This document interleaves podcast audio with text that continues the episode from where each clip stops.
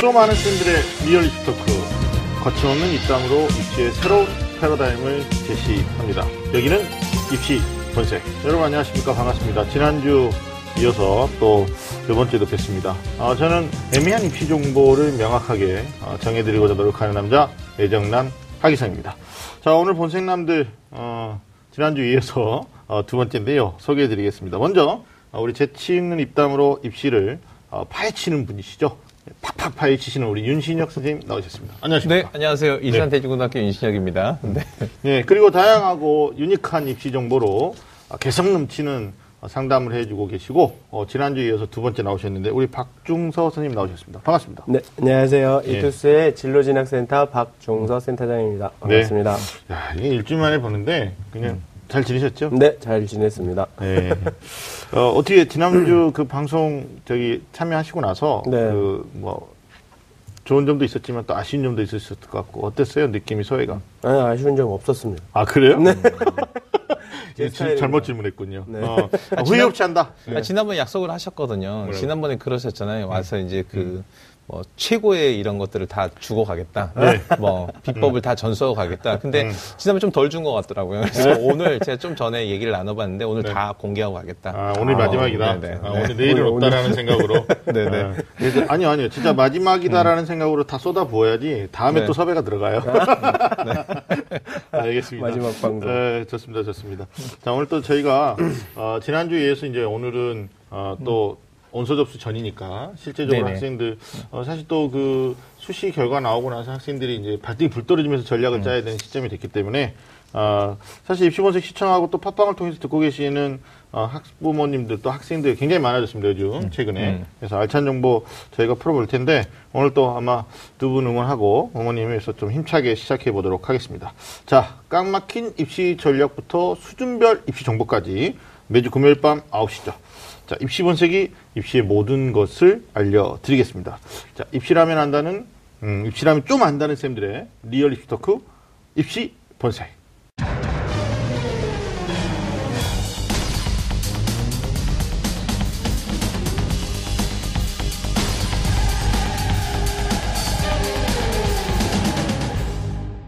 자, 그렇다면 오늘 입시 본색 주제를 알아봐야 되죠. 윤시 선생님, 뭡니까?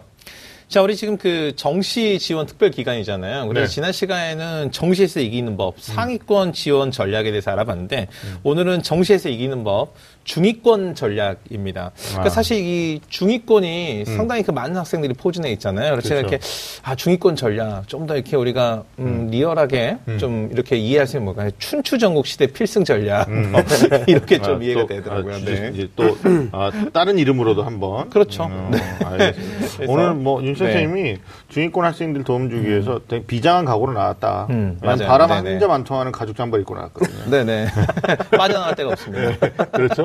알겠습니다. 추워서 그런 게 아니고 네. 학생들에 대한 무장. 우리 박정 선생님 어떻습니까? 중위권 전략에 대해서 좀 시작하는 말씀해 주시면. 저는 이제 중위권 학생이라 그러면 어, 대충 점수들이 다 이렇게 안 좋은 친구들이라고 생각하시는데 네. 근데 올해 중위권들은 좀 안 그런 것 같아요. 음, 어, 뭐 3, 4, 1, 음. 뭐 4, 4, 막 이런 친구들이 좀 있어요. 음. 그렇죠. 음. 그러니까 네네. 이렇게 자기가 잘 본 게 있는 친구들 음. 네. 이런 친구들은 중위권에서 굉장히 그좀 음. 튈수 있는 친구들인 것 같아요. 맞아요. 그래서 너무 우울해하지 마시고 네. 맞아요. 못본 거. 생각하지 말고 네. 잘본 거 생각해라. 음. 네. 네. 알겠습니다. 또 사실 중위권 학생들이 뭐 수시 모집에서 음. 오면서도 이제 통화한 학생들이 있는데 어, 내신 3, 4등급임에도 불구하고 네. 최저학력 기준 관심이 맞추면서 연고대 뚫은 학생들도 많거든요. 오. 그러니까 이제 중위권이라고 해서 사실 뭐 정시 모집에서 이게 참 입시지도 애매한 층이기도 하죠. 왜냐하면 음. 눈높이는 조금 위에 있는데 네. 자신의 성적이 이제 고른 득점이 안 됐기 때문에 수시에서 안 되고 정시까지 온 거거든요. 네네. 그래서 상당히 좀 전략이 필요한 건데 자 정시 온수 접수 앞두고 어, 지난주 상위권 전략에 대해서 오늘 어, 우리 동일한 두 분을 모시고 중위권 전략을 알아볼 텐데 사실 이제 어, 난이도가 좀 어렵게 출제되면서 변별력을 갖췄다. 그래서 네네. 어, 국수형 기준으로 봤을 때 어, 상위권은 이제 극상위권과 상위권은 좀 어느 정도 어, 좀 이렇게 호흡할 수 있는 공간이 있는데 네네. 중위권 특별히 이제 그 3, 6등급에 몰려 있다고 봐야 되지 않을까요? 아까 말씀하셨듯이. 네네. 예, 네네. 그만큼 중위권 입시 경쟁이 어느 해보다 좀 치열할 것으로 어, 예상이 되는데 아무래도 눈치 작전 많이 해야 되겠죠, 윤 선생님? 그렇죠. 이제 눈치 작전이라고 하면은 그냥 눈치만 보면 되는 것 같다라고 생각이 되는데 사실 그건 아니잖아요. 그러니까 사실 이게 상위권한테는 전략이라는 단어가 사실 별로 필요 없어요. 음. 상위권들은 공부의 결과 이병호 선생님 스타일이고. 그 자리 가더니 또 그렇게 그렇죠. 근데 중위권은 사실 전략이 좀 필요해요. 박종 네. 선생님 말씀 하신 것처럼 그러니까 뭐 3, 4, 1, 4, 4면 이걸 잘 봤다고 해야 되는지 못 봤다고 해야 되는지 음. 이런 친구들은 자기가 잘 본 장점을 살릴 필요는 네. 있는 거죠. 근데 먼저 이야기하기 전에 이 중위권은 좀 명확하게 하고 가야 될 것 같아요. 음. 이게 중위권이 사실 이 수능 지표상으로 보면 5등급이 중간이잖아요. 음. 5등급이 20%니까 사실은 수학적으로 딱 보면은 4, 5, 6이 딱 중위권이거든요. 네. 근데 사실은 그렇게 말하기 그렇게 하기는 어렵죠. 네, 무리가 있죠. 네. 박 선생님 중위권 그러면 네네. 몇 등급으로 이렇게 러프하지만 얘기해야 될까요, 우리가? 저는 3, 4, 5등급을 고르게 갖춘 친구들. 음. 네, 저도 네. 저도 여기 찬성. 네. 네. 네. 3, 4, 5등급. 네, 이유를 또 이제 설명해 주실 겁니다. 아니, 차차. 네. 처음부터 너무 달리지 말고. 아니, 아니, 왜 3, 4, 차차. 5가 중위권인지가. 아, 네, 네. 아니 왜냐면 이제. 시작하는 단계인데 3, 4, 5 이렇게 만약에 단정 짓고 음. 그러면 채널 네. 돌릴 수도 있어요. 안 볼 수도 있어요. 그러니까 궁금증을 유발하면서 가야지. 네네. 그러니까 중위권이 눈치 싸움을 해야 되는데 우리도 시청자의 눈치를 좀 봐야 된다고요. 그런 측면. 그래서 음. 네네.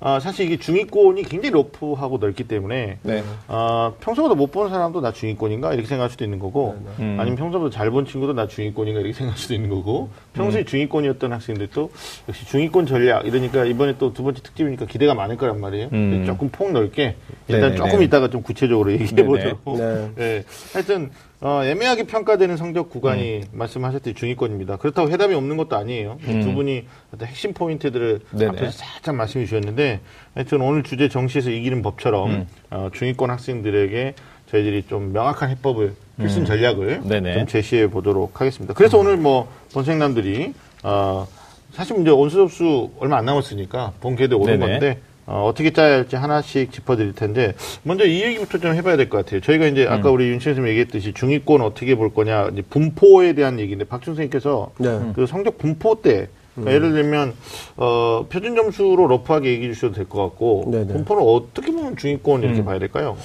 어, 지금 딱 중간에 걸린 친구들인 것 같아요. 음. 그래서 전체적으로 음. 어, 등급이 3, 4, 5등급 이내에 있는 친구들 보는 것 같은데 그렇죠. 어, 국어는 한 그 정도 성적 받은 친구들이 27만 명이나 되더라고요. 네. 그러니까 48%나 되죠. 네. 그리고 수학 가형은 8만, 아. 그러니까 한 44%. 네네. 그다음에 수학 나형은 15만 명이 있었고요. 네. 한 누적 인원으로 말씀하시는 거죠. 네네네. 네. 네, 45% 있었고 그다음에 음. 영어 같은 경우에는 26 26만 음. 그 친구들은 한 48%나. 음. 네. 그래서 그러니까 50% 이내에서 그렇죠. 이제 그 정도 네. 학생들을 이제 중위권으로 보는 거죠. 네네. 그러니까는 전체 인원의 이만큼의 비율을 차지하고 있는 친구들이라면 음. 경쟁이 엄청 심할 거라는 거죠. 오케이. 음. 윤 선생님 이 부분에서 분포 얘기 하시, 있으신가?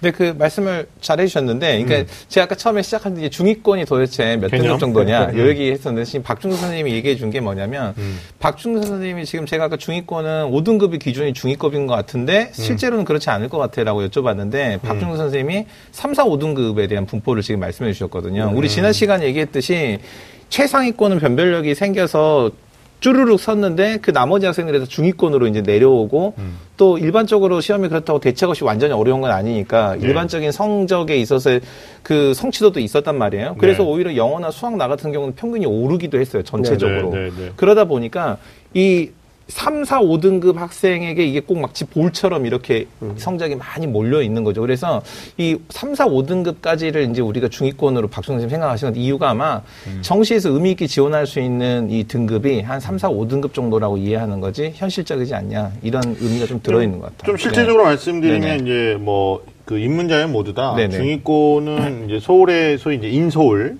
어, 또는 인경기 네, 범주도 들어갈 수 있고 음. 아니면 이제 지방에 있는 국립대까지도 볼 수. 있는 성적들을 중위권이라고 봐요. 그래서 제가 음. 어, 학생들의 성적을 이렇게 다각적으로 분석을 해보니까 음. 아무래도 인문계 학생들 같은 경우는 이제 단순 반영 비율을 반영하지 않고 어, 표점으로 봤을 때 한 480에서 485 이상 요 정도 학생들이 이제 중위권 대학을 이제 생각하는 구조가 되고요.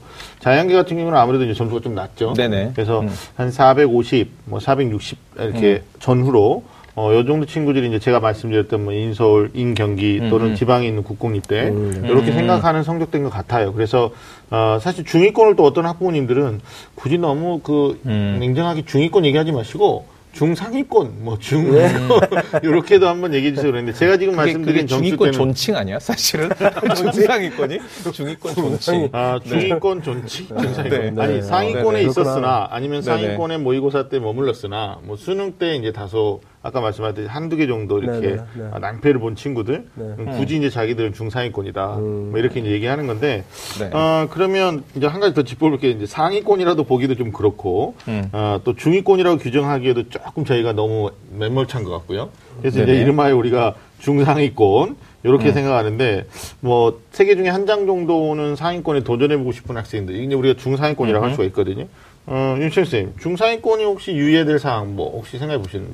그러니까 최상위권 학생들은 이제 변별력이 있었으니까 사실은 이제 일반적으로 지금 좋은 하는 분들도 그렇게 얘기하시거든요. 음. 이제 변별력이 생겼으니까 사실 어떤 눈치를 보거나 아니면 전력보다는 소신에 가까운 지원을 하는 것이 보다 바람직할 것이다. 왜냐하면 네. 대학을 다니고 또 이제 미래적 관점의 진로까지 생각해야 되니까. 네. 근데 이 중위권 같은 경우는 굉장히 변수가 다양하잖아요. 이제 뒤에 오늘 계속 얘기하겠지만 음. 우리가 뭐 2월 인원이라든지 경쟁률까지도 생각해야 되고 음. 또 박중 선생님 얘기한 것처럼 어떤 거잘 보고 못 보고 했으니까 어떤 영역이 반영되는지 비율은 뭔지 몇 과목을 보는지 이런 네. 것들을 가지고 네. 해야 되니까 기본적으로 이 상위 이 중위권, 음. 음, 중상위권이죠. 네. 어, 중, 아, 나 이제 이해가 됐어. 이게 그렇죠?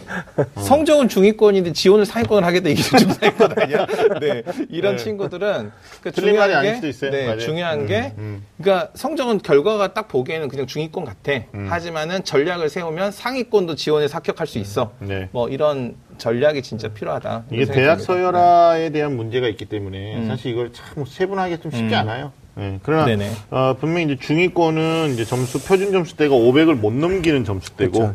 네. 이 중상위권은 500에 가깝거나 조금 못 미치는 음. 그런 성적대라 볼 수 있는데 어, 우리 박준 선생님도 중상위권 혹시 유의할 음. 사항에 대해서 짚어주실 게 있는지.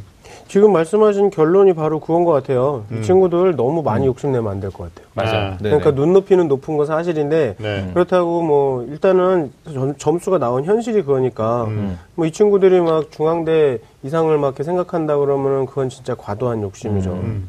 과도 상향이 될 수 있죠. 그러니까요. 작년에 비해서 훨씬 더 그렇게 이해해야 되는 거죠. 네네네. 그렇죠. 네네. 아니, 이게 좀 더 구체적으로 보면, 이제, 음. 어, 인문계는 500 전후, 자연계는 뭐 음. 480 전후 이렇게 볼 수 있는데, 음. 어, 작년 수능에 제가 이제 그 구- 누적 분석을 좀 해봤거든요. 네네, 네. 그러니까 국어는 사실 AB형이었고, 올해 이제 통합됐으니까, 차치하고라도 영어 같은 경우가, 어, 작년에 그 인원보다 올해 인원이 조금 이제 2등급 라인이 좀 줄어들었어요. 2등급 안에 들어오는 인원이. 물론 이제 전체 모집 인원도 어, 비례해서 생각해야 되는데, 근데 상대적으로 수학 같은 경우는 문과가 작년에 2등급 안에 4만 5천 명이었는데, 이번에는 이제 5만 3천 명 정도 좀 늘어났단 말이에요. 그러니까 사실상, 어, 국어 영어가 좀, 어, 우수한 학생들이 수학보다는, 네. 어, 중위권 인문계에서, 중상위권 인문계에서는 좀 더 유리하지 않겠느냐, 이렇게 보는 음. 거죠. 왜냐면, 음. 어, 국어 통합됐고, 그다음에 음. 영어가 이제 작년보다 2등급 인원이 좀 어, 줄어들었으니까 거기서 강점을 띠는 학생들이 같은 네네. 점수, 그또 동일한 점수를 하더라도 거기서 좀 더 유리할 것 같고 자연계 같은 경우에도 역시 마찬가지로 국어 영어는 똑같죠. 어, 음. 공통을 네. 봤으니까. 네. 근데 수학 가형의 2등급 안에 들어오는 이제 중상위권 2등급대라고 봤을 때 네네.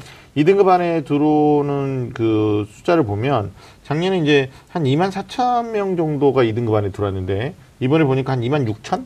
그러니까 음. 나영보다는 다소 감소한 거죠. 네네. 네. 그래서 어, 전년하고 올해하고 비교했을 때 숫자가 이런 것들이 있으니까 아무래도 자연계에는 이제 수학 영어를 좀 많이 반영하는 게 중상위권 대학의 특징이기도 하거든요. 그러니까 음, 수학 음. 과학보다는. 뭐 최상위권은 작년 지난주 우리가 얘기했는데 뭐 연대 고대 뭐 성대 한대 이런 데는 중앙대까지는 전부 수학 과학이 우수한 구조인데 음흠. 아무래도 이제 중상위권 대학들은 수학 영어의 구조가 중요하기 때문에 아무래도 이제 어, 수학을 얼마나 잘 받느냐 또는 영어를 얼마나 잘 받느냐에 따라서 자연계 중상위권이 좀 달라지지 않을까라는 생각을 하고 있습니다. 우리가 이제 좀 차차 뒤에서 네네. 좀 구체적으로 얘기해봐야 되는데 아마 이제 음. 듣고 있는 시청하시는 분들이나 청취하시는 분들이 어, 우리 자녀가 어디에 속하는지에 대해서도 사실 좀 기분 나빠하실 수 있거든요. 음. 중상위권, 중위권.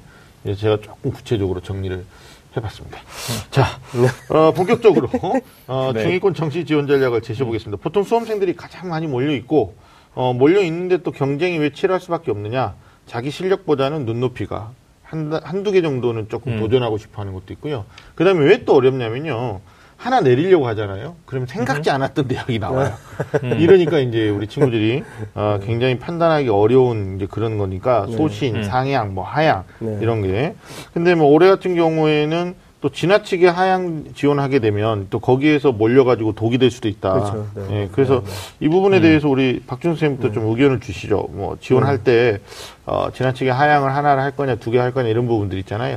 저는 솔직히 이 친구들은 하향 많이 안 했으면 좋겠어요. 음, 그러니까 그냥 적절하게 가는 게 네네. 가장 좋을 것 같은데 어, 방금 말씀하신 것처럼 몰릴 수도 있고 어, 지나친 상향보다 저는 지나친 하향이 더 문제인 것 같아요. 네, 음. 그런데 어, 올해 같은 경우에는 입시가 굉장히 안정적인 구조라고 생각이 들거든요. 네, 그러니까 뭐 변수도 별로 없어 보이고 네네. 예상도 되는 상황이고 네. 그럴 경우에는 그냥 저는 그냥 딱 1승 1무 1패 정도 음, 음. 그 정도로 해서 음. 그 승의 높이만 어느 정도 적절하게만 잡으면 네, 제가 보기에는 이 친구들한테는 더 적절하지 않나. 네. 그리고 또 교차 지원도 있잖아요.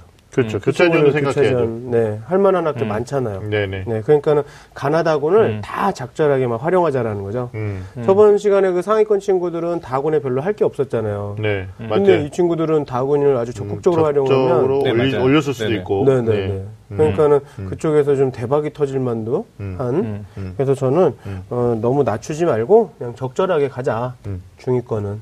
알겠습니다. 점수가 좀 안 나왔다고 소심하게 너무 내려쓰다 보면 네네. 세 개 다 붙고도 기쁘지 않을 그러니까 수 있고. 다 붙어서 뭐 할 거야. 그렇죠. 네. 합격증 코팅해가지고 벽에 수도 있고. 예. 부모님 역시 기쁘지 않을 거고. 네. 어, 윤시현 선생님 어떻게 생각하세요? 저도 이제 그 박충 선생님의 가전 생각인데 음. 사실 답이 딱 정해져 있잖아요. 네. 하향 지원은 괜찮은가요? 물어보면 상관없는데 지나친 하향 지원이라고 했으니까 당연히 아, 그런 거죠. 왜냐하면 전제조건이? 지나친 하향 지원은 두 가지 관점에서 안 되는 것 같아요. 왜냐하면 지나치게 하향 지원을 해놓으면 나머지 것을 지원할 때 이게 기준이 되는 거거든요. 네. 기준이 되다 보니까 말씀하신 것처럼 세 개가 다 붙어가지고 잔치하기도 뭐하고 말하기도 뭐하고 잔치하기. 이런 상황이 되는 거고 네. 또 하나는 또 지나치게 하향 지원을 해놔서 이게 보험이라고 생각하고 나머지를 전략 없이 무리하게 상향을 해놓으면은 음. 두 개가 떨어지고 지나치게 하향 지원하게 붙어가지고. 그때는 정말 이게 네. 다니려고 생각하는 입장에서 보면 후회하게 되는 그렇죠. 이런 상황이 될 수 있는 거죠. 네네. 네. 알겠습니다. 그러니까 아마 이런 것도 있어요. 중위권 학생들의 이제 심리를 저희가 조금 이렇게 그들의 심리 입장에서 고려를 해보면, 아, 고른 득점이 아니 됐기 때문에 이제 지금 중위권으로 하락한 거고, 그 다음에 수시에서는 여섯 장을 사실 어떻게 보면 소신 상향했을 가능성이 높아요. 음. 음. 그리고 체제가 됐는데도 뭐 안 됐거나 아니면 체제가 일부 안 돼서 안 됐거나 그러다 보니까 굉장히 많이 위축돼 있는 거죠. 네네. 음. 그래서 정시 때 야, 그냥 안전하게 합격하자 이러고 내려가는데 이제 걱정은 음. 어, 뭐 낮게 내려가서 붙었어요. 그러니까 합격이라는 것을 했을 때는 그 다음 문제거든요. 고민은. 근데 내려갔는데 그들끼리 막 경쟁해가지고 사실 오히려 더 막 그 어떻게 보면 병목 현상이 일어나는 어, 그렇죠. 대학이나 학과에서 그냥 음. 아- 예상하지 못했던 어, 불합을 어, 음. 경험하는 학생들도 우리가 종종 보거든요. 그래서 오늘 저희들이 드리는 정보에 대해서 마지막까지 좀 귀 기울이시면서 들어주시면 어떨까라는 생각이 합니다. 어, 그리고 이것도 생각해야 돼요. 중위권, 특히 중하위권 학생들 같은 경우에는 아, 뭐 교차 지원도 아까 얘기하셨지만 지방 국립대도 얘기했지만 사실은 이제 취업 고려해야 되잖아요. 음. 뭐 대학이 취업의 수단으로 전락했다 이렇게 말하고 싶진 않고 어찌됐든 대학 가는 어, 여러 가지 목적과 이유 중에 하나는 취업하고 무관하지 않지 않습니까? 네네. 그래서 어, 대학의 수준보다 취업률이 높은 학과 또는 이제 전망이 어, 음. 밝은 학과 이런 것들에 대해서도 조금 눈을 좀 크게 뜨고 어, 음. 보실 필요가 있지 않느냐 싶어요. 제가 어, 지난주에도 어떤 학생이 이제 질문 왔는데 어, 소위 말하는 뭐 중위권 학생이니까 홍익대 세종 붙었고 음. 뭐 을지대를 수시에서 붙었는데 네네. 어, 과는 을지대가 좋아요. 음. 예, 근데 뭐 홍대 무시하는 게 아니고, 근데 음. 이제 홍익대라는 네임밸류를 쫓아갈 거냐, 가로 열고 세종 빼면 되니까, 네네. 아니면 어 을지대 의공 의공학부를 갈 거냐, 뭐 이런 거 고민할 수 있단 말이에요. 어, 네. 근데 그러면 이제 중위권에서 우리 박준생 같은 경우는 어떻게 조언하시겠어요? 오, 그럼 당연히 저는 을지대를 가죠.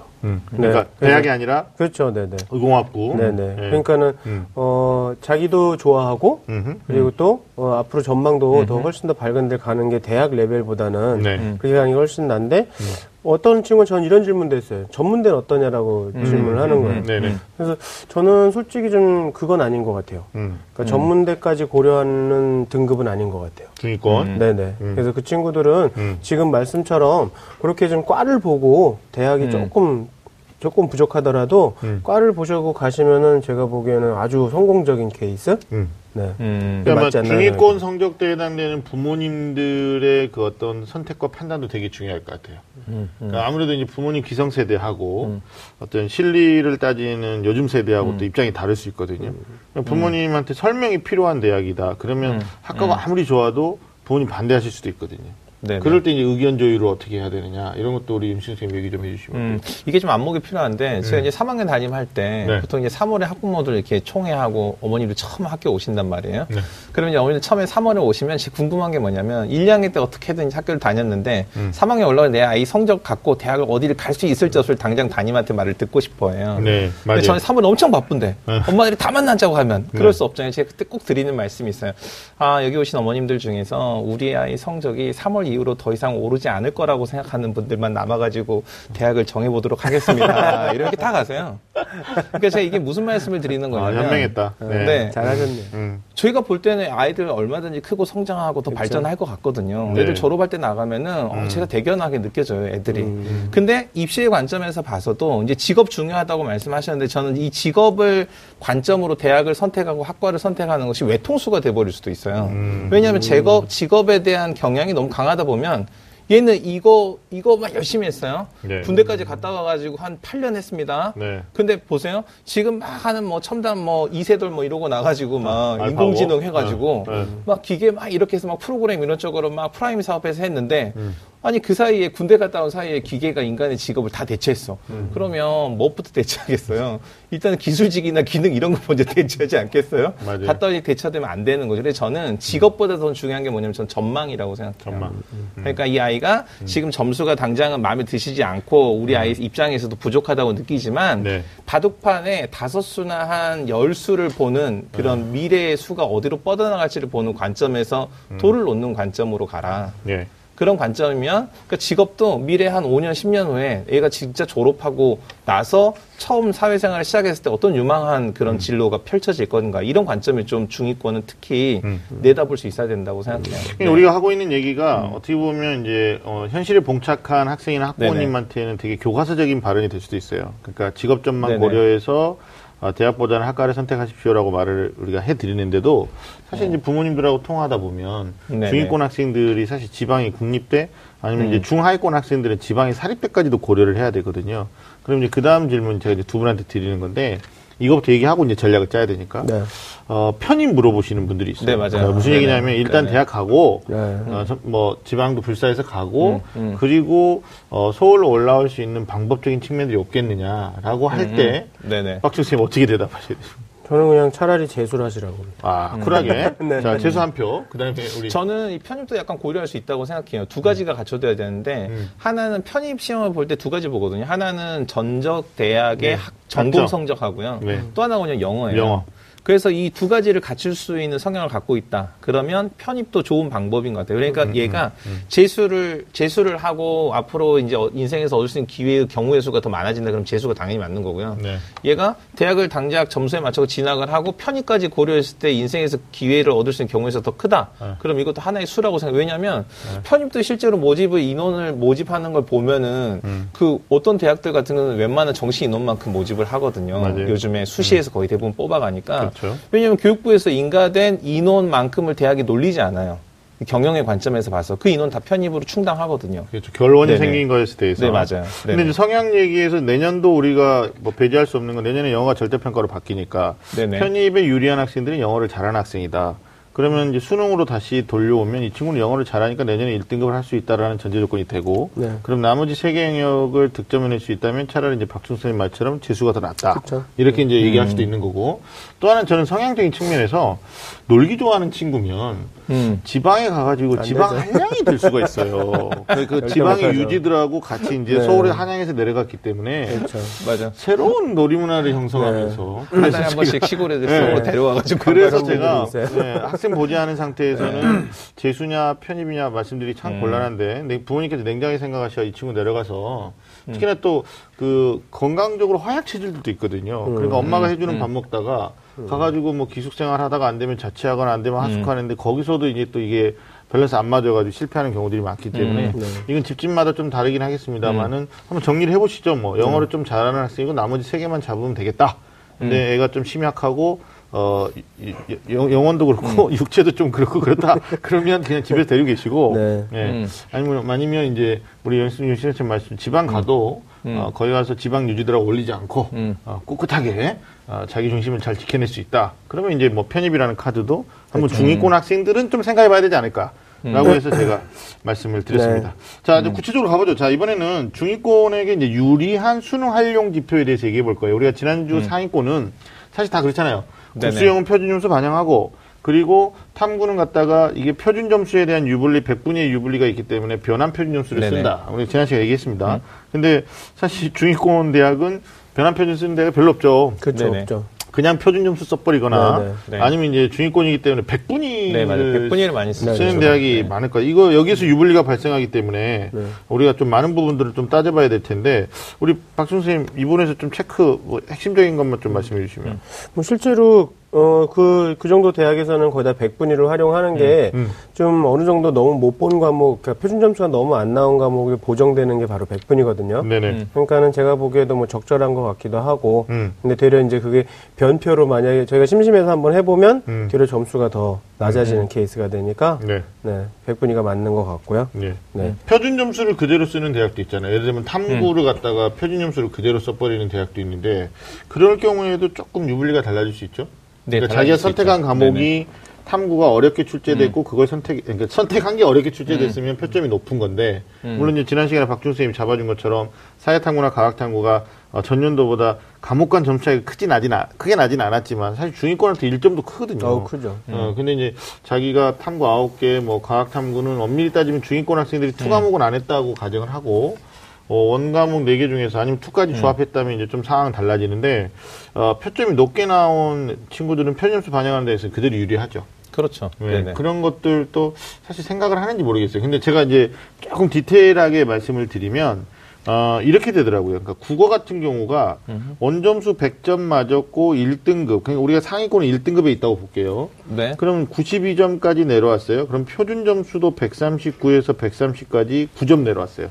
100분위는 100에서 96까지 4밖에 안 떨어져요. 상위권은. 네네. 네. 근데 문제는 우리가 지금 중위권은 2등급과 3등급 구간을 봐야 되거든요.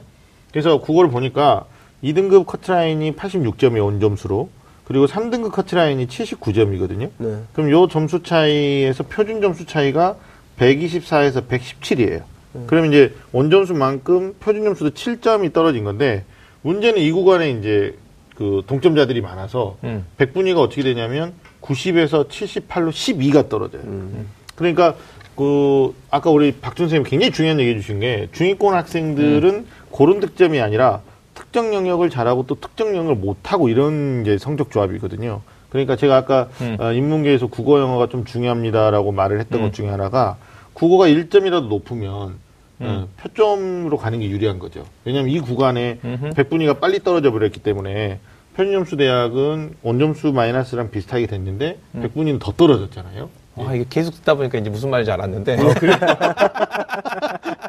그러니까 지금 네, 이거잖아요. 이게 네. 상위, 최상위권 대학들은 보통 활용 지표가 거의 동일해요. 그러니까 최고 우수한 음. 학생들. 네. 근데 이제 그 이 중위권 학생들은 사실 중위권 대학들은 지, 그 적용하는 대학의 방법 지표가 각양각색이잖아요. 네, 그렇죠, 그렇죠. 그러니까 지금 하기 선생님 말씀하신 것처럼 편점수가 유리한 영역에 있는 애들은 편점수를 반영 반영 음, 희귀한 대학을 그렇죠. 찾는 거고. 네. 그다음에 박종 선생님 말씀하신 것처럼 아까 얘기했던 애 있었잖아요. 네네. 수학만 어, 영어만 1등급 네네. 받은 3, 4, 1, 4, 4. 얘 같은 경우는 영어가 가장 많은 비중으로 반영하는 대학을 찾는 거죠. 음. 그렇죠. 그러니까 자기에게 가장 유리한 반영 비율로 조합을 해주는 네네. 조합을 해 가장 유리한 반 그 점수가 되는 대학을 찾는 게 중위권한테 가장 중요하다. 네. 그렇죠. 이렇게 하는 거죠. 근데 이게 아니, 특이한 대학들이 있잖아요. 있죠. 네. 그리고 특히 네. 자연계 수험생들 같은 경우에 음. 백분위 대학에 굉장히 유념하셔야 될 게 뭐냐면 음. 사실 백분위가 이거잖아요. 쉽게 말하면 나랑 같이 시험 보는 아이를 100명으로 가정하고 음. 나보다 시험 못 본 아이를 숫자로 보여주는 게 100분이다. 그렇죠. 그럼 이 전제 조건에서 보면 가형은 응시론이 너무 적잖아요. 우리가 예전에 첫 시간에 얘기했는데 100, 한 17만 9천 명 봤으니까. 그러면 가형에는 못하는 애들이 밑에서 받쳐주고 있지 않다. 나형으로 음. 이사를 가버렸기 때문에. 음. 그래서 제가 가형을 분석해 봤더니 2등급 컷이 이번에 88점이죠. 온점수로. 그럼 표준 점수가 121점이고 100분위가 89예요. 근데 문제는 3등급이 바로 밑에 있어요. 그래서 83점. 그러면 표준 점수가 117점입니다. 그럼 몇 점 차이가 나냐면 121에서 117이니까 4점 떨어졌잖아요. 원 점수가 88에서 83점이면 5점 떨어진 거고. 그러니까 표준 점수 대학에서는 비슷해요. 2등급하고 3등급하고 표준 점수 차이가. 근데 문제는 100분위가 어 100분이 89하고 79니까 무려 10점 차이가 난다는 거죠. 그러니까 이 구간에 수학에 득점한 친구는 무조건 표준 점수가 유리한 거죠. 음. 100분이 손을 너무 많이 봤으니까. 그러니까 예를 들어서 음. 어, 온점수로 88점하고 2등급 했다. 괜찮아요? 근데 온점수로 83점 맞고 표준 점수는 4점 손해 봤는데 100분위로는 10점이나 손해를 보니까 이 친구가 음. 100분위 대학을 가면 그만큼 이제 감점이 많이 되는 구조가 되는 거겠죠. 근데 더 놀라운 건 뭐냐면 이게 어, 온점수로 83점이 그 3등급 끝이라고 그랬잖아요. 음흠. 근데 80점짜리 학생이 되게 많아요. 4점짜리 5개 틀린 학생들. 아, 많아요. 그러면 5, 4, 20이니까 80점 된 거 아닙니까? 그럼 3점 떨어졌을 때 원점수 3점이니까 표준 점수도 3점 떨어져서 114점인데 음. 문제는 100분위가 몇이냐면 69예요. 음, 10점 떨어졌네. 10점 떨어지네. 한 네네. 문제. 이렇게 음. 되니까 아마 이 구간에 있는 친구는 백분위 반영 대학에 아마 점수 조합도 잘 안 될 구조가 음. 되겠죠. 음. 네. 이게 되게 어려운 건데 네. 이걸 학생들이 막, 네, 학생들이 막 이걸 가지고서 고민하고 네. 있는 것보다는 네. 제가 보기엔 차라리 그냥 온라인 배치표를 쓰면 자동 계산되니까. 아니 네. 가만히 있으면 아, 이해된다니까. 저 가만히 들어보면 이해돼요. 이게. 아 근데 이제 결론은 뭐냐면 결론은 그러므로 뭐, 어. 그러므로 이것까지 학생들이 알아야 되느냐인데 이렇게 되면 이제 이 구간 2등급, 음. 3등급, 4등급에 해당되는 자연계 학생들이 등급은 4등급이에요. 기분 나쁘게. 음. 등급은. 근데 100분위도 음. 기분이 나빠요. 뭐 60, 뭐 65 이러니까. 음. 근데 표준 점수는 음. 사실 위에서 많이 떨어진 게 아니거든요. 네. 그러니까 음. 아, 마이 중위권 학생들은 원서 접수가 시작이 음. 되면 어, 중위권에서 표준 점수를 그대로 음. 쓰는 대학과 100분위를 반영하는 대학의 경쟁률이 사뭇 다를 네네. 거예요. 네네. 분명히 다를 거예요. 그러니까 그런 점들에 아까 우리가 눈치 싸움 해야 된다. 싸움이라고 그랬나요? 작전이라고 그랬나요? 그러니까 저희들이 이제 중위권 학생들한테 시키는 게 아, 비슷한 대학의 표준 점수, 비슷한 대학의 백분위 이렇게 되면 경쟁률의 첫날부터의 흐름이 다를 수 있다. 음, 그렇죠. 네, 그런 거를 조금 잘 살펴서 특히 남학생들. 왜냐하면 여학생들은 음. 이하여자 대학을 뺀 나머지 여대가 전부 백분위거든요. 그렇죠. 그럼 사실 숙명여자대학교 그 백분위 음. 점수를 보잖아요. 그럼 표준 점수를 한 사람은 더 좋은 데 가요. 그러니까 굉장히 높게 지금 이제 올해 같은 경우 는 네. 가형이 밀집돼 음. 있으니까 네. 2등급하고 사실 4등급하고 원점수가 몇 점이냐면 88에서 76이거든요. 음, 음. 그럼 몇 점 차예요? 12점. 4점짜리 3개. 네. 뭐 이런 구조인데 네. 100분위는 12점에 몇 점까지 떨어지냐면 음. 아, 무려 89에서 60이니까 빨리 계산해봐. 29가 떨어져. 아, 이런 계산은 자연계열한테 시켜요. 인문계 같은 계산을 시키고 그래. 그러니까 29가 떨어져 버리니까 아마 네. 요런 게 중위권 네. 학생들한테는 굉장히 중요할 네. 부분이다. 그러니까 그렇죠. 뭐, 아, 아까 우리 박정 선생님이 아, 모의존 음. 괜찮고 음. 어, 학교 계측 이용하는 것도 좋다 그런데 우리가 지난 시간에 의해서 또 반복해서 얘기하는 건데 음. 그 사실 이제 컴퓨터 프로그램에 딱 의존해 버리고 답이 명확하게 나와서 나 어디 가면 돼요 이런 것도 중요하지만 결국은 중위권 눈치 작전은 나랑 비슷한 점수 구조 때 겨, 눈치 작전이잖아요. 그러니까 이제 네. 학교 선생님 말씀이 그거잖아요. 어. 이 백분위 점수 갭이 굉장히 큰데 네. 거기서 네. 나의 내가 유리한 위치를 차지하고 있다. 음, 그렇죠. 그럼 그 과목을 좀 음. 많이 반영하는 대학을 찾는 거죠. 그렇죠. 그렇죠. 그러니까 결국은 자기 점수 조합에서 가장 유리한 조합이 뭔지를 먼저 파악하고 음. 이 유리한 조합을 반영하는 대학을 찾는 거죠. 음. 네. 음. 그게 이제 지금 말씀하신 제가 왜 말이, 말이 음. 길어졌냐면 중위권 어. 학생들이 와요. 상담하러 네. 오는데 이 친구들이 음. 본인이 표준 점수가 유리한지 음. 백분위가 유리한지에 대한 상황 판단 안 해요. 맞아요. 음. 네네. 안 하고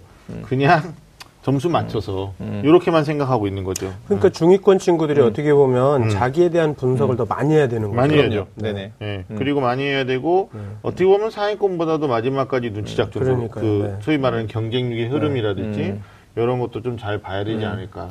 그러니까 이 중위권들은 특히 그 사실 그런 애들이 있어요. 내 과목이 다 균일하게 중위권이 애들이 있거든요. 아, 그렇죠. 이게 사실 원서 쓰기가 더 어려워요. 그렇죠. 어려워요. 어려워요. 왜냐하면 아, 유리한 점을 찾을 수 없으니까. 네, 하지만 음. 그 말씀하신 것처럼 다 중위권이 가장 잘하는 게 있어요. 그러면 네. 가장 잘하는 것을 높게 평가해주고 더 이렇게 인정해주는 그런 대학을 지원하는 그렇죠. 게 중위권의 네. 아, 제가 생각났는데 네. 그러니까 단순 음. 표준 점수 합산으로 460점인데 네네. 자기가 잘한 영역을 네 반영을 더 높게 해주는 대학으로 이제 소위 말하는 반영 비율 한산 점수로 계산하니까 음. 네네. 뭐 심하게 올라가는 경우에는 저는 막 20점 이상 올라가는 친구도 음. 봤어요. 음. 한산 점수. 네, 그러니까 그, 그 정도로 이제 비율에서 네. 그 상당한 공부를 해야 되는 게 중위권 음. 학생이다 그렇죠, 이렇게 봐야 네, 되는 거죠. 네. 최상위권 아이들은 뭐 사실 문과는 국수형이 중요하고 네. 이과는 수학과 비중 딱 높게 안정적으로 구조가 돼 있잖아요. 비슷하게. 네. 근데 자, 어, 저기 중위권 학생들은 음. 대학마다 다르니까 음. 맞아요. 뭐 그런 점. 그래서 자연스럽게 또 이런 것도 있죠.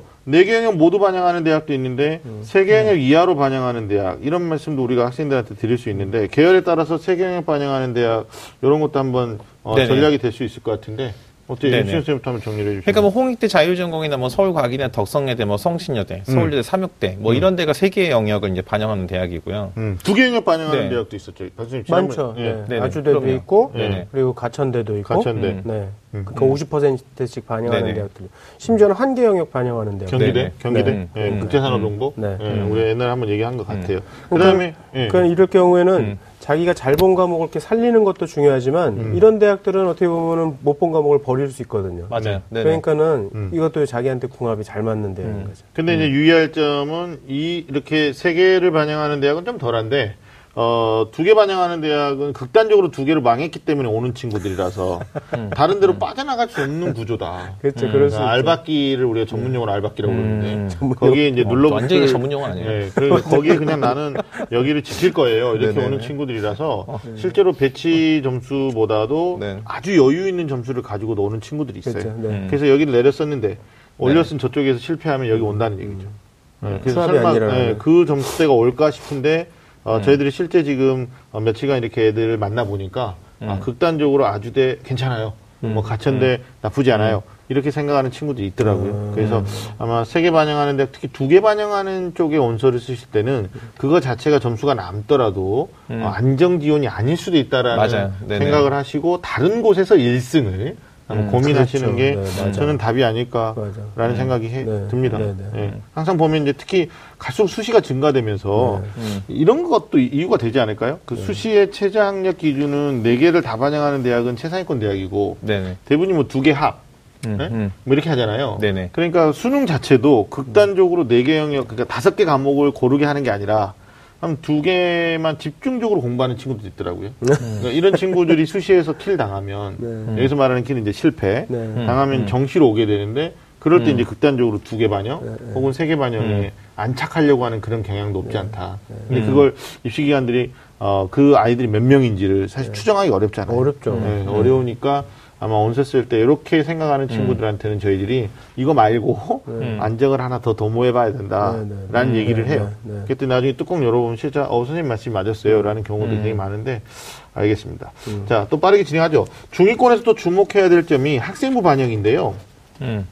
어, 뭐, 대부분 대학이 수능 이주 선발이라 해도 과언이 아닌데, 일부 대학은 또 학생부 반영하지 않습니까? 네네, 맞습니다. 네. 네. 영향 미치는 것도 있는데, 네.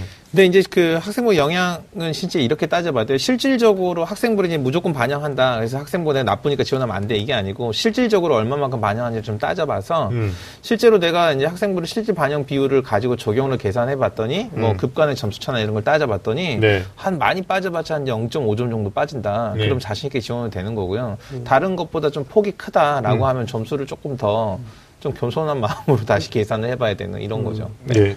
또 주의할 점도 있죠. 그 점수가 급간 점수가 음. 어느 대학은 뭐 2점, 어느 대학은 네네. 뭐 1점 그렇게 음. 하면 2점짜리 대학 급간이 더 이 학생부 많이 음. 반영하는 것 같은 거를 잘못 알고 계시는 분들 맞아요. 학생들이 네, 네, 네, 총점 대비 그 점수를 그쵸, 봐야 되거든요. 그쵸. 최고점, 최저점이 네, 네, 네. 그러니까 총점이 뭐 천점 만점에 2점이었고 뭐 어, 100점 만점에 1점이었다. 어. 그러면 100점 만점 1점짜리 훨씬 더 큰 건데. 맞죠. 그러니까 그것까지 네. 좀 확인해서 총점 네. 대비 나의 네. 그 깎이는 점수가 얼마인지를 음. 확인 꼭 해봐야 될 것 같더라 고요. 그러니까 음. 간단하게 보면 중위권에서 경기대 같은 경우하고 인천대 음. 두 개를 그렇죠. 비교하면 둘 다 20% 반영하거든요. 근데 경기대는 어, 기본 점수가 없어요. 음. 그러니까 0에서 200 구간이고 음. 2등급이 한 19.3인데 5등급 가면 17.3이니까 실제로 한 2점 음. 정도.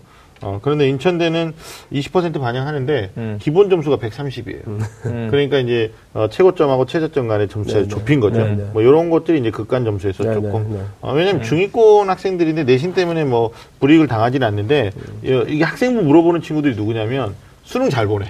음. 그러니까 내신을 하위권인데 네. 순위 네. 중위권으로 진입한 아. 친구들이 있어요. 그래서 막 네. 5, 6등급인데 내신이 네. 일반고야 특목고야 그래 일반고예요. 네. 근데 일반고 남학생들이 이런 어, 친구들이 많아요. 일반고인데 특목고 맞아요. 내신을 가지고 와요. 그랬을 경우에 이제 이런 것들도 한번 음. 어, 유의하셔야 되지 않을까라는 생각이 어, 됩니다. 어, 역시 어, 중위권은 뭐 앞서 말씀드린 것처럼 음. 동일 백분위의 동점자가 몰릴 가능성 아주 높다. 그래서 어, 영역별 반영 비율 또 학생부를 활용하느냐 하지 않느냐의 합불이 결정될 수 있다는 점 우리가 확인을 해 봤습니다. 자, 정시에서 이기는 법, 중위권 전략. 아, 여러분은 지금 좀 아는 쌤들의 real 입시 talk, 입시 본색과 함께하고 계십니다.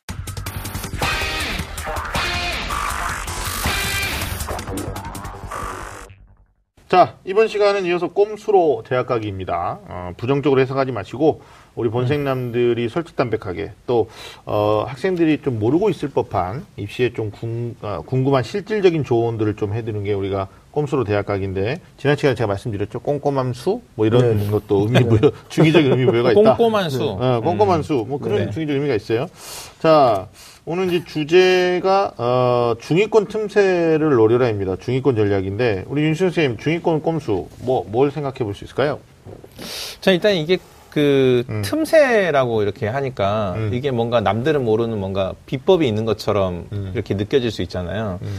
근데 그거보다도 남들은 다 불리한데 자기만 유리한 지점 음. 뭐 이렇게 이해해 보는 게 더 좋을 것 같아요. 어, 그건 괜찮네. 음. 네네. 역시. 네네. 네네. 야, 좋아요. 네. 좋아요, 좋아요.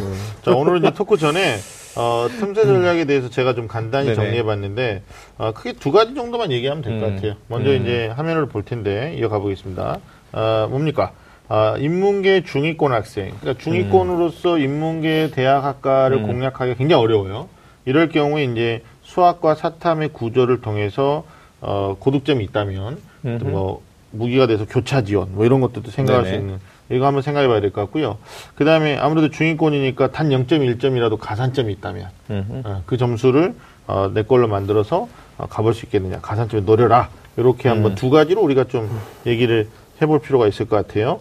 자, 우선 올해 수능을 보면 어, 전년 대비 국어, 수학, 영어 모두 어렵게 출제됐고 어, 상위권 변별력은 컸다. 계속 반복되고 있죠. 근데 중위권은 역시 어, 아마 중위권 싸움에서는 제가 봤을 때 국어, 영어 요게 어, 최대 변수가 될 것이라는 전망을 했습니다. 우리 박준 쌤 음, 어떻게 네. 생각하십니까? 요? 어, 워낙 좀 어렵긴 어려웠던 것 같아요 국어가 음. 그, 이게 이제 표준 점수가 하락된 거는 뭐 당연한 거고 네. 근데 또 한 가지는 평균점도 떨어졌더라고요. 네. 그래서 국어 같은 경우는 평균이 떨어졌다는 건 그만큼 아이들이 많이 어려워했다라는 거고. 네. 수학 가형도 그랬더라고요. 네. 네. 근데 영어는 뭐 표점이 좀 내려가긴 했지만 평균점은 또 대략 음. 조금 또 오르기도 음. 했어요. 그렇죠. 네. 그러니까 어떻게 음. 보면은 국어 성적이 좀 잘 나왔거나 음. 수학 성적이 조금 좋았던 친구라면 평균이 너무 낮았기 때문에 음. 어, 좀 좋은 변수가 될 수 있지 않을까. 그래요. 네. 윤철 선생님 국어 변수?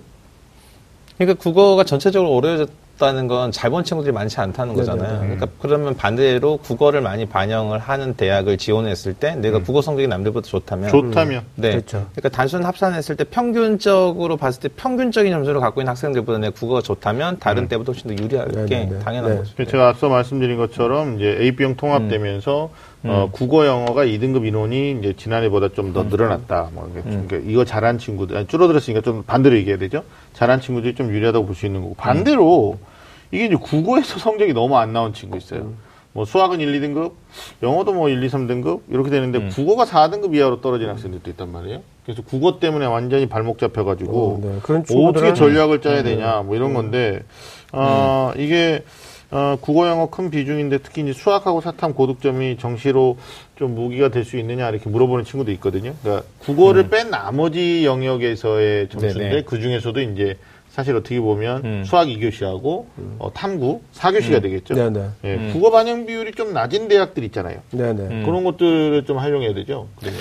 근데 이제 그 국어 반영 비율이 국어가 중요한데도 국어 반영 그 비율이 낮은 데를 찾아야 되는 학생들이 문과에서. 인문계 학생들이잖아요. 예, 문과에서. 그러니까 보통 이제 경영이나 뭐 이런 학과들 같은 경우는 국어 반영 비율이 당연히 높은데 예를 네. 들어서 뭐 숭실대 뭐 경영학과 같은 경우는 국어 한 15% 반영하고 네. 수학이 오히려 35% 영어도 35% 반영하거든요. 네네. 이제 이런 친구들은 국어가 이제 반영 비율이 낮은 데를 찾아서 가면은 네. 국어가 실패한 것들을 조금 극복해 볼 수 있는 그런 지원 전략이 되는 거죠. 맞아요, 맞아요. 실제로 학생 안 썼는데 음. 음. 어, 평소보다 국어를 못 본 거예요. 네. 음. 그러니까 이제 어, 실전보다, 실전에서 내려가 버리니까 다음 수능 재수에 대한 그 어떤 음. 자신감도 떨어진 거지. 음. 그래서 선생님 저 국어 음. 반영 안 하는 데야 그러면 세 개잖아요. 네. 수학, 음. 영어, 탐구. 네, 네. 좀더 얘기할 텐데. 그렇게 되면은 거기 경쟁이 너무 치열하니까 네 개를 어지간하면 다 반영하는 대학을 생각해 보자. 네. 그랬을 때 이제 국어를 우리 윤시영 선생님 얘기했듯이 적게 반영하는 모집단이 이제 주로 상경결에 해당되는데 네, 네. 그런데 또 안타까운 게 이게 가나다를 조합을 해야 되나요? 또 네. 숭실대 그렇죠. 같은 경우가 어 그 수학 좀 많이 반영하고 영어를 많이 반영 두 개 합쳐 70%인데 음. 여기 이제 본인의 적성과 맞는 과가 나군에 없어요 또 그러면 음. 또 다군에 써야 되고 뭐 이런 이제 상황이 발생되고 음. 선택지가 굉장히 좁, 좁다 보니까 결국에는 음. 동일 대학을 어, 서로 다른 군에서 두번 음. 선택하는 뭐 이런 이제 네, 네, 경우가 네. 네. 인문계 학생들이 조금 네. 어, 불리한 구조에서 네, 그러나 여기도 마찬가지로 한산 점수로 가면은 어, 국어 적게 반영하고 음. 어, 수학 영어 많이 반영하니까 이게 완전 달라지는 구조들이 많이 발생하죠. 실제로 네네, 온서 그렇죠. 상담하실 네. 때도 보면. 네네. 음. 그래서 음. 아이들이 음. 그런 거를 보면서 좀 저도 좀 안타까운 건 사실이긴 한데 네. 전 차라리 교차하라고 그래요. 교차. 네. 아 좋은 얘기 하시죠. 네. 지금 두 번째 얘기인데 음. 우리가 만약에 이제 교차를 하잖아요. 인문계 음. 수험생인데 음. 원래 이제 자기는 이과에 피가 흐르고 있었다. 뭐 이런 거죠. 음. 뭐 공대는 아닐 거예요. 왜냐하면 공대는 사실상 수학 가형에다가 뭐 물리 기반의 학과들이 많으니까 음. 주로 이제 네. 교차를 허용하는 과들이 보면 IT 관련이나 네, 그렇죠. 아니면 이제 수학 관련된 기반 그렇죠. 이런 과들이죠. 네. 네. 음. 컴퓨터, IT 아까 얘기했으니까. 그래서 음. 주인권 건축, 건축. 오케이 건축 됐어요. 그래서 요거 이제 열어두고 있는 경우가 많아요. 그래서 어 너 문과인데 어 과학을 지정하지 않을게.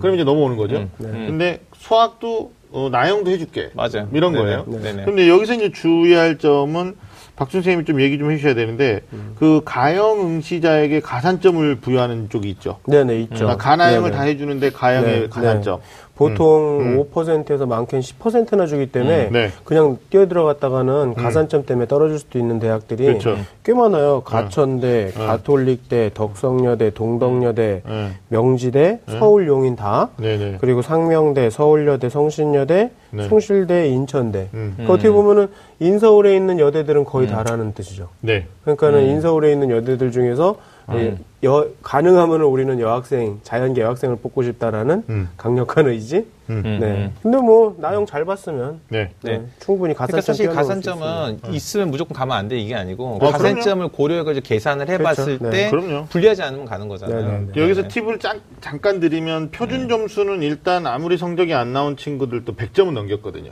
음. 편이 없어요. 100점 넘겼어요. 네, 네. 네.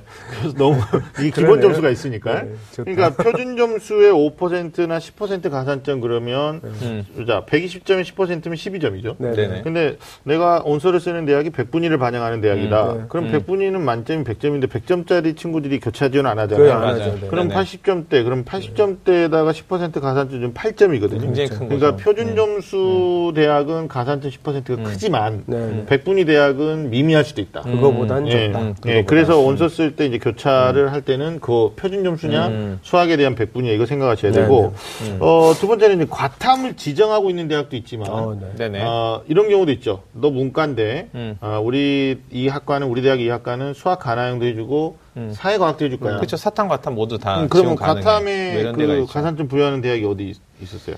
네. 과탐이요? 음, 과탐. 응시자. 아, 과탐에다가 가산점. 네, 가산점. 그러니까 네. 사회과학이니까 네네네네. 네, 네, 네. 반영하는 대학이 있어요. 네, 한 5에서 6% 반영하는 대학이 네, 서경대, 숭실대, 성신여대 한 5% 반영하고요. 뭐 동덕여대 한 6% 정도 6% 반영하고. 네. 그러니까 지금 여기서 음. 보면 성신 동덕여대 이런 데는 그냥 100분이 반영하는 대학이죠. 네, 네. 그러니까 음. 요것도 사실은 그러니까 어떻게 보면 이제 문과 입장에서는 음. 가장 좋은 데가 어디냐면 가나형 열어주고 음. 어 백분위 반영해주고 네. 그럼 가산점이 좀 덜 손해 보고 네. 그리고 어 사과탐 해주는데 탐구에는 가타, 가산점 안 주고 뭐 이런 게 네. 유리한 거예요. 근데 이걸 음. 동전의 양면인 게 반대로 돌려볼게요. 네. 음. 자연계에서 가형을 끝까지 했어요. 음, 네. 그리고 가탐을 했어요.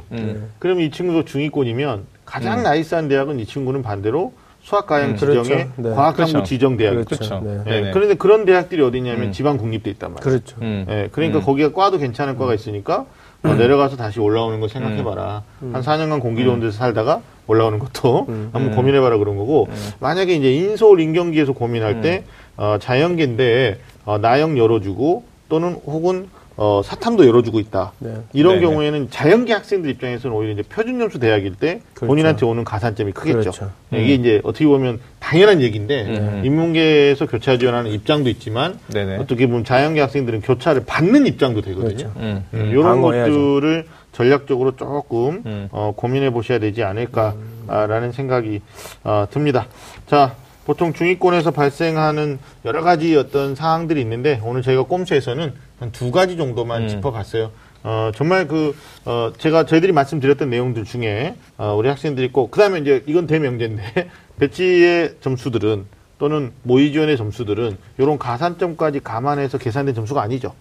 그렇죠. 그렇죠. 네네. 네, 그러니까 자기 점수를 계산하셔가지고 어, 생각들을 해 주셨으면 좋겠고 실제로 교차 지원 허용하는 대학들은요 어, 가형보다는 나형한 친구들이 대거 거의 뭐 8, 90% 합격한다고 봐야 돼요. 네네. 그러니까 또 이걸 가형한 친구가 저는 가산점 계산하면 훨씬 높아지니까 제가 이기는 거 아닙니까? 이렇게 또 일반화 시킬 음. 수도 없는 음. 이런 것들을 조금 어, 생각해 보셔야 될 것 같습니다. 네. 자, 내, 어, 꼼수로 대학 가기 어, 중위권이요 틈새를 노려라 아, 주제로 얘기를 어, 우리가 해봤습니다.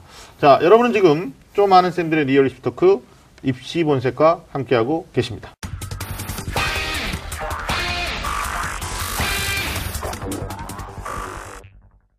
네, 계속해서 오늘의 주제 정시에서 이기는 법 중위권 정시 전략 이어가겠습니다. 지금부터는 조금 더 어, 전략적인 얘기, 사실 앞에서 다 전략적인 얘기 음, 했어요. 음, 네네. 네. 근데 이제 마무리하는 차원에서 목표 대학이 정해졌다라면 이제 중요한 거는 눈치 작전. 그럼 눈치 음. 작전이라는 음. 거는 어, 지원 성향에 대해서 점검할 필요가 있겠다. 음. 라는 생각이 하는 건데 아무래도 나랑 비슷한 점수 때 음. 나와 같은 입장 좀 음. 치근한 입장이죠. 이런 친구들 음. 사이에서 어떻게 하면 뭐 입시 요강 분석은 당연히 중요한 거고 어, 꼼꼼히 살펴봐야 한다는 말인데 윤식 선생님 뭐 어떻게 그러니까 뭐 지원 동향이라고 우리가 할 수 있는데 그러니까 음. 어디로 많은 사람들이 어디로 네, 몰려가는가 네, 네. 이제 그거에 대한 이야기잖아요. 네, 네, 네. 그래서 음. 저는 거기서 꼭 좀 드리고 싶은 음. 말씀이 이게 특히 중위권 친구들 네. 예, 이상하게 자꾸 몰려요. 그러니까 그렇게 말을 하는데도 그러니까 예를 들어서 어.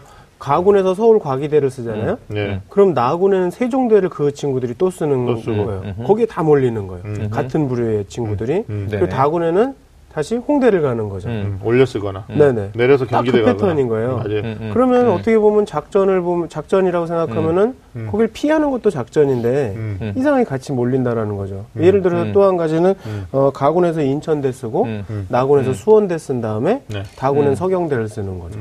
음. 이렇게 해서 하는 이 패턴들만 그러니까 조금만 음. 생각을 좀 방향을 음. 틀면 네. 적어도 음. 어, 가군에서 인천대를 쓰고 음. 나군에서 수원대만 안 써도 네. 그래도 훨씬 더 가능성은 커지는 거잖아요. 네. 네. 그러니까 그 패턴들을 좀 벗어나려고 하셔야 될 것 같아요. 박사님이 많이 보신 거야. 이게 좀 염려되는 게 그뭐 음. 입시 기간을 탓할 수는 없지만 음. 특정 대학이 음. 이제 그 무리에 속한 이제 우리가 지금 얘기하고 있는 이 중위권 학생들이 음. 보기에 점수가 여유로운 대학들이 있는 거예요. 음. 그게 네네. 이제 나군의 음. 세종대이거나 수원대일 가능성이 높아요. 네네네. 그러니까 가다군에서 상향하고 나군을 내가 안정 지원할 때 이렇게 되는데 맞아요. 이렇게 되면 여기서 완전 병목인 거죠. 그렇죠. 예. 그래서 야 이건 너무 이상하다. 그래서 경쟁률이 항상 높게 나타나는 경우들이 보이거든요. 그래서 우리가 앞서 경쟁률 얘기를 안 했는데 정말 중위권 친구들은 제가 팁을 좀 드리면 음. 가나다 중에 하나를 상향한다.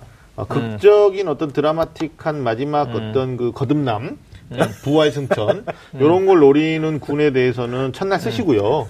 두 개를 가지고 고민을 많이 해야 될 것 같아요. 네, 네. 그게 첫날 쓴 게 가군이면 나다, 음. 다군이면 가나를 가지고 네. 고민해야 되는데 음. 정말 박준 선생님 중요한 얘기해 주신 게 어, 음. 특히 중위권 학생들 이제 중하위에 해당되는 학생들이 선택지가 많지 않다 보니까 네. 음. 자꾸 이제 집에서 가까운데 네. 그다음에 경기도를 벗어나고 싶지 않은 마음 여기 이제 소위 말하는 자충수를 두게 되는 거죠. 음, 그런 것들에 대한 지원 성향을 어, 파악할 수 있는 방법은 뭘까? 모의 지원 들어가 보면 누가 더 많이 썼는지 보이는 거죠. 네네. 음. 1차적으로. 네, 네, 네. 그 다음에 이제 31일 날 뚜껑이 열리는데 중위권 대학은 또 31일 날 시작해서 1월 4일까지 굉장히 길게 가거든요. 음. 경쟁률이. 예, 그러다 보니까 어, 초반 경쟁률 좀 보시고 어, 후반 경쟁률까지 음. 쭉 보시면서 음. 아 여기가 아, 표점 100분이 그리고 어, 이동 흐름에 따라서 여기를 많이 오는구나 이런 음. 것들 좀 공부를 음. 이게 지금 저희가 어, 방송에서 판사하지 않고 뭔가 이렇게 어, 뭐라 뭐라 그래야 돼 이거 구체적으로 이렇게 어, CG 보여주지 않고 설명하기 굉장히 어려움이 있네. 내가 방법을 모르겠네.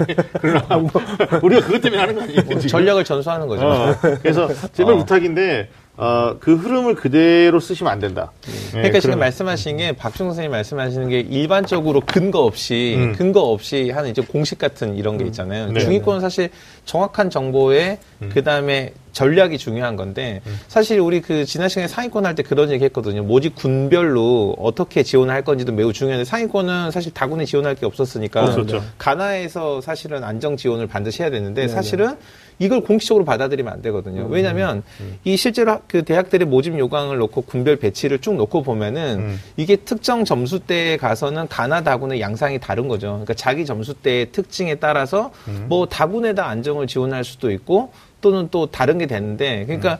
일반적으로 어디 여기 가를 여기를 하면 나구나 여기를 지원해 이게 따를 게 아니고 네. 그 모집 요강과 그다음에 자기 점수에서 유리한 걸 스스로 찾아가지고 지원하는 노력이 좀 음. 필요하다 이렇게 좀 정리해야 돼요. 아, 알겠습니다, 네. 알겠습니다. 그리고 이제 뭐 음. 자연스럽게 나오는 얘기가 이제 경쟁률이잖아요. 네, 네, 네. 음. 초반 경쟁률, 초반 경쟁률이라는 게 뭐냐면 첫날 쓴 애들이죠. 음. 누가 중위권인데 첫날 쓴 건 뭘까요? 자신 있어서 쓴 걸까요? 아니면 나 도전? 귀찮아서. 아 귀찮아서. 네. 아, 아니면 있어요. 나 대학에게 충성스러운 존재로 이쁨 받고 싶어서. 아, 예약을 해놓은 친구들이 있어요. 뭐 스키장 이런 거 아, 네. 그런 친구들 있을 네. 수 있고. 하여튼 저는 중위권 친구들의 초반 경쟁률은 허수가 많다. 네, 네. 이렇게 보니까 네. 아, 마지막까지 눈치 작전이 좀 필요한데 사실 경쟁률이 의외로 낮은 학과 또는 음. 어, 낮은 모집단이 이렇게 조금 그 낮은 모집단이라고 음. 표현하기 좀 근데 그 대학에 마이너 학과들이 있어요. 근데 이제 막판에 가가 눈치 싸움하다가 몰리는 경우도 있거든요. 네. 네. 네. 그런데 네. 우리가 뭐 소신 지원이 많다라는 의미로 해석할 수도 있고 음. 아니면 눈치 작전을 너무 많이 했다 네. 이렇게 해석할 수도 있는데 어 사실 점수로 안정적인 지원을 가능하게끔 하는 것도 중요하지만 음. 어 경쟁률 추이에 대해서 우리 박 선생님 어떻게 음. 경쟁률은 어떻게 중위권이 활용을 해야 될까요? 일단은 경쟁률 전체적인 패턴을 좀 봐야 될것 음. 같고 음. 한 3년치 정도의 평균 경쟁률도 보셔야 될 거예요. 음. 그리고 저희가 저희 같은 경우 저희 회사는 이제 경쟁률을 그래프화해요. 음. 그래서 그래프화해서 항상 그 통계 자료를 보면 어, 여태까지 벗어난 적은 없었는데 음. 경쟁률 마지막 발표하는 날 있잖아요. 네. 그 입학처에서 네. 그 근처에서 갑자기 기울기가 커지는 과들이 있어요. 올라간다. 네, 갑자기 음, 기울기가 음. 그 근처에서 갑자기 상승하는 음. 그런 데는 거의 폭발을 하더라고요. 그렇죠. 그 인근에서. 음. 그러니까 그걸 직전. 잘 보셔야 돼요. 네네네. 직전. 그러니까 마지막 발표가 뭐 12시인데 음흠. 한 11시 반 정도서부터 12시 사이에 갑자기 어 이제 그 경쟁률이 올라가기 시작한다. 음. 음. 그러면 그 곡선을 그대로 타더라고요. 음. 그러니까 직전에 이제 보통은 이제 이게 굉장히 중요한 말씀해 주신 게 어, 5시 마감하거나 6시 마감인데 직전 보여주는데 12시거나 2시거나 좀 대학마다 다르잖아요. 네네네. 근데 이제 학생들은 어디에 주목하냐면 어, 12시까지 보여주면 12시 경쟁률을 보고 쓰는 거예요. 그렇죠. 음, 네. 음, 근데 음. 어, 뭐 근데 또 이것도 되게 어려운 게 뭐 어떤 대학은 실시간으로 계속 업데이트를 해 주지만 네, 네. 어, 대부분 또 아침 9시에 보여주면 또 12시 보여줘 버리니까 그렇죠, 네. 그 사이에 얼만큼 움직였는지 이게 네. 이제 어, 학생들이 체크해야 되는 부분이니까 네, 네. 사실 이게 경쟁률 부분은 어, 뭐라고 이렇게 정의하기가 굉장히 어려운 부분이 있어요. 그러나 어, 지금 정확한 얘기를 해주신 거는 어, 직전에 확 올라간 대학들이 네네네. 네, 네.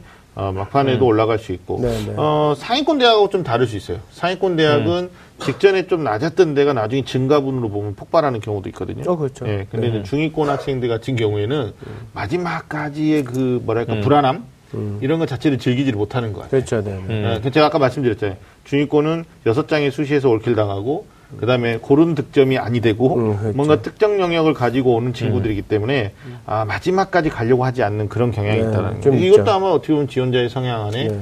들어갈 것 같은데 음. 그 말은 반대로 말하면 한 장 정도만 소신 상향 해놓고 음. 네. 뭐 첫날 네. 네. 자신 있게 해놓고 두 장을 좀 마지막까지 공부. 음. 저는 그래서 경쟁력 공부도 많이 시켜요. 네. 그래서 뭐 광운대냐, 숭실대냐, 국민대냐, 당국대냐 뭐 이런 이제 중위권. 네, 근데 남학생한테 실제로 경쟁력 공부를 시켰어요. 첫날부터 쫙. 근데 본인이 알아요. 한 3일 지나니까. 어... 아 선생님 무슨 얘기했는지 알겠다. 어... 그래가지고 자기 스스로 선생님 네 개 중에 여기 맞죠? 그랬더니 저하고 의견이 맞는 거예요. 그래서 실제로 올렸었는데 합격한 케이스도 있었거든요. 그러니까 중위권은 좀 경쟁률을 좀 같이. 네네. 그래서 어떻게 보면 이 말이 어떻게 들릴지 모르지만 엄마가 또 그런다 또이 방송 듣고 너 공부 안 했으니까 이거라도 공부해. 네. 좋네요. 네, 열심히 해보세요. 아, 이런 네. 친구들이 있었어요. 저도 네네. 예전에 음. 그 3학년 담임할 때 공부는 평소 안 했는데 입시 공부를 정말 아, 열심히 도, 독서시가 사내가 있었다니까요. 독서시가. 네, 그, 뭐, 그 책들이 이렇게 나오잖아요. 네. 이거 몇 권 갖다 놓고 독서시 가시고 와가지고 아, 얘가 저랑 얘기하는데 제가 어느 대학 얘기하면 요강을 다 달달달 외우고 음. 점수를 다 외우고 왔는데 음. 얘는 그래서 성공했어요. 오, 어, 실제로 네.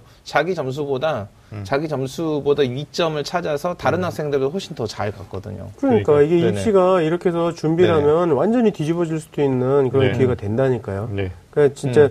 선생님 말씀하신 게 딱 맞는 것 같아요. 음. 공부 안 했으면 이거라도 공부하고 음. 네 좋습니다. 아니 공부를 했는데 성적이 안 나왔으니까 네, 네. 안 나왔다고 그냥 자포자기하고 열패감에 네. 사로잡혀가지고 난 네. 아무것도 안 돼 이게 아니라는 거죠. 네. 오히려 어, 저는 중위권 학생들이 총점에만 집중하지 마시고 자기의 부족한 총점이 아니라 어, 특정 자기가 잘한 것들을 극대화할 수 있는 방법들을 좀 고민해야 되고 네, 네. 그리고 사실 뭐 배치표라는 게 한 상위 80% 선에서 만드는 거니까 가변성이 20% 이상이 될 수도 있다는 그럼요. 거거든요. 네. 그러니까 음. 너무 그것만 믿고 중위권 학생들이 다 그냥 뭐 획일적인 것 같아요. 딱 그 줄 긋고 아래 네. 아래 아래만 보고 그러니까 이런 거 되게 중위권이 네. 불안하잖아요. 네. 그러니까 남의 말에 귀를 더 잘 기울여요. 네, 그러다 네. 보니까 근거 없이 유행에 휩쓸려요. 네, 맞아, 맞아. 근데 중위권 전형의 특집은 복잡해요. 왜냐하면 대학별로 모집하는 아, 방법, 방법이 다 다르니까. 다 그래서 이걸 정확하게 이해하기 위해서는 음흠. 다 분석하고 이걸 판단하는 게 음. 필요하다는 네, 거죠. 네. 네. 아, 알겠습니다.